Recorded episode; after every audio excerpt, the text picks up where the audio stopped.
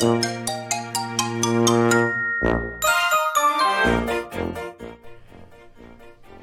の日を忘れないはい、えー、青森の兄、改め青森の兄です。お兄ちゃんだよえーということで、今日も始めていきたいと思います。あのー今日はですね、えーまあ、12年前の今日、大変なことが起こったり、えー今トルコでもですね、えーものすごい大変なことが起こっておりますが、その何にですね、えー向き合って感謝できるかっていうと、自分の場合はこう青森なんですけど、このふるさとに生まれたことに感謝みたいなところがあります。あの出ていかなければならなくなってしまったり、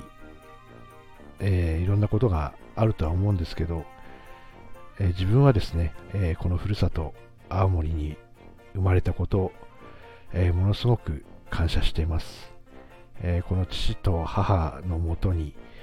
この場所も選んで生まれてきたんだと思います。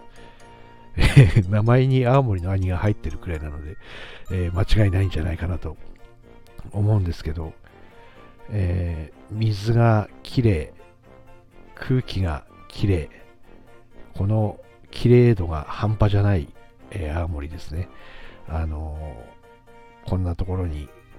生まれて、え遊ぶ遊ぶのにもですねあのよくテレビの特集とかでこう行くところがないとか 言うんですけども、えもっといろいろあのネイチャーな感じで出かけて いただくといいんじゃないかなと思います。夜は夜で、えー車で山でも走ってみたらいいんじゃないかなとは思うんですけどその遊び方の問題で、えーいろいろ取り上げられたりもしますけど、えーでもねあの地方にも今光がすごい当たってきてるので、えーものすごい、えー変わ昔とね、え東京一辺倒の俺は東京さ行くだの頃の、えー一辺倒な頃とは今は違うのかなと思います、えー今日この日に思う感謝感じるありがとうはこのふるさと青森にありがとう。そしてこれからもよろしく哀愁お願いします。というのをラブ青森に伝えたいという。皆さんはですね、えー皆さんのふるさとがあると思います。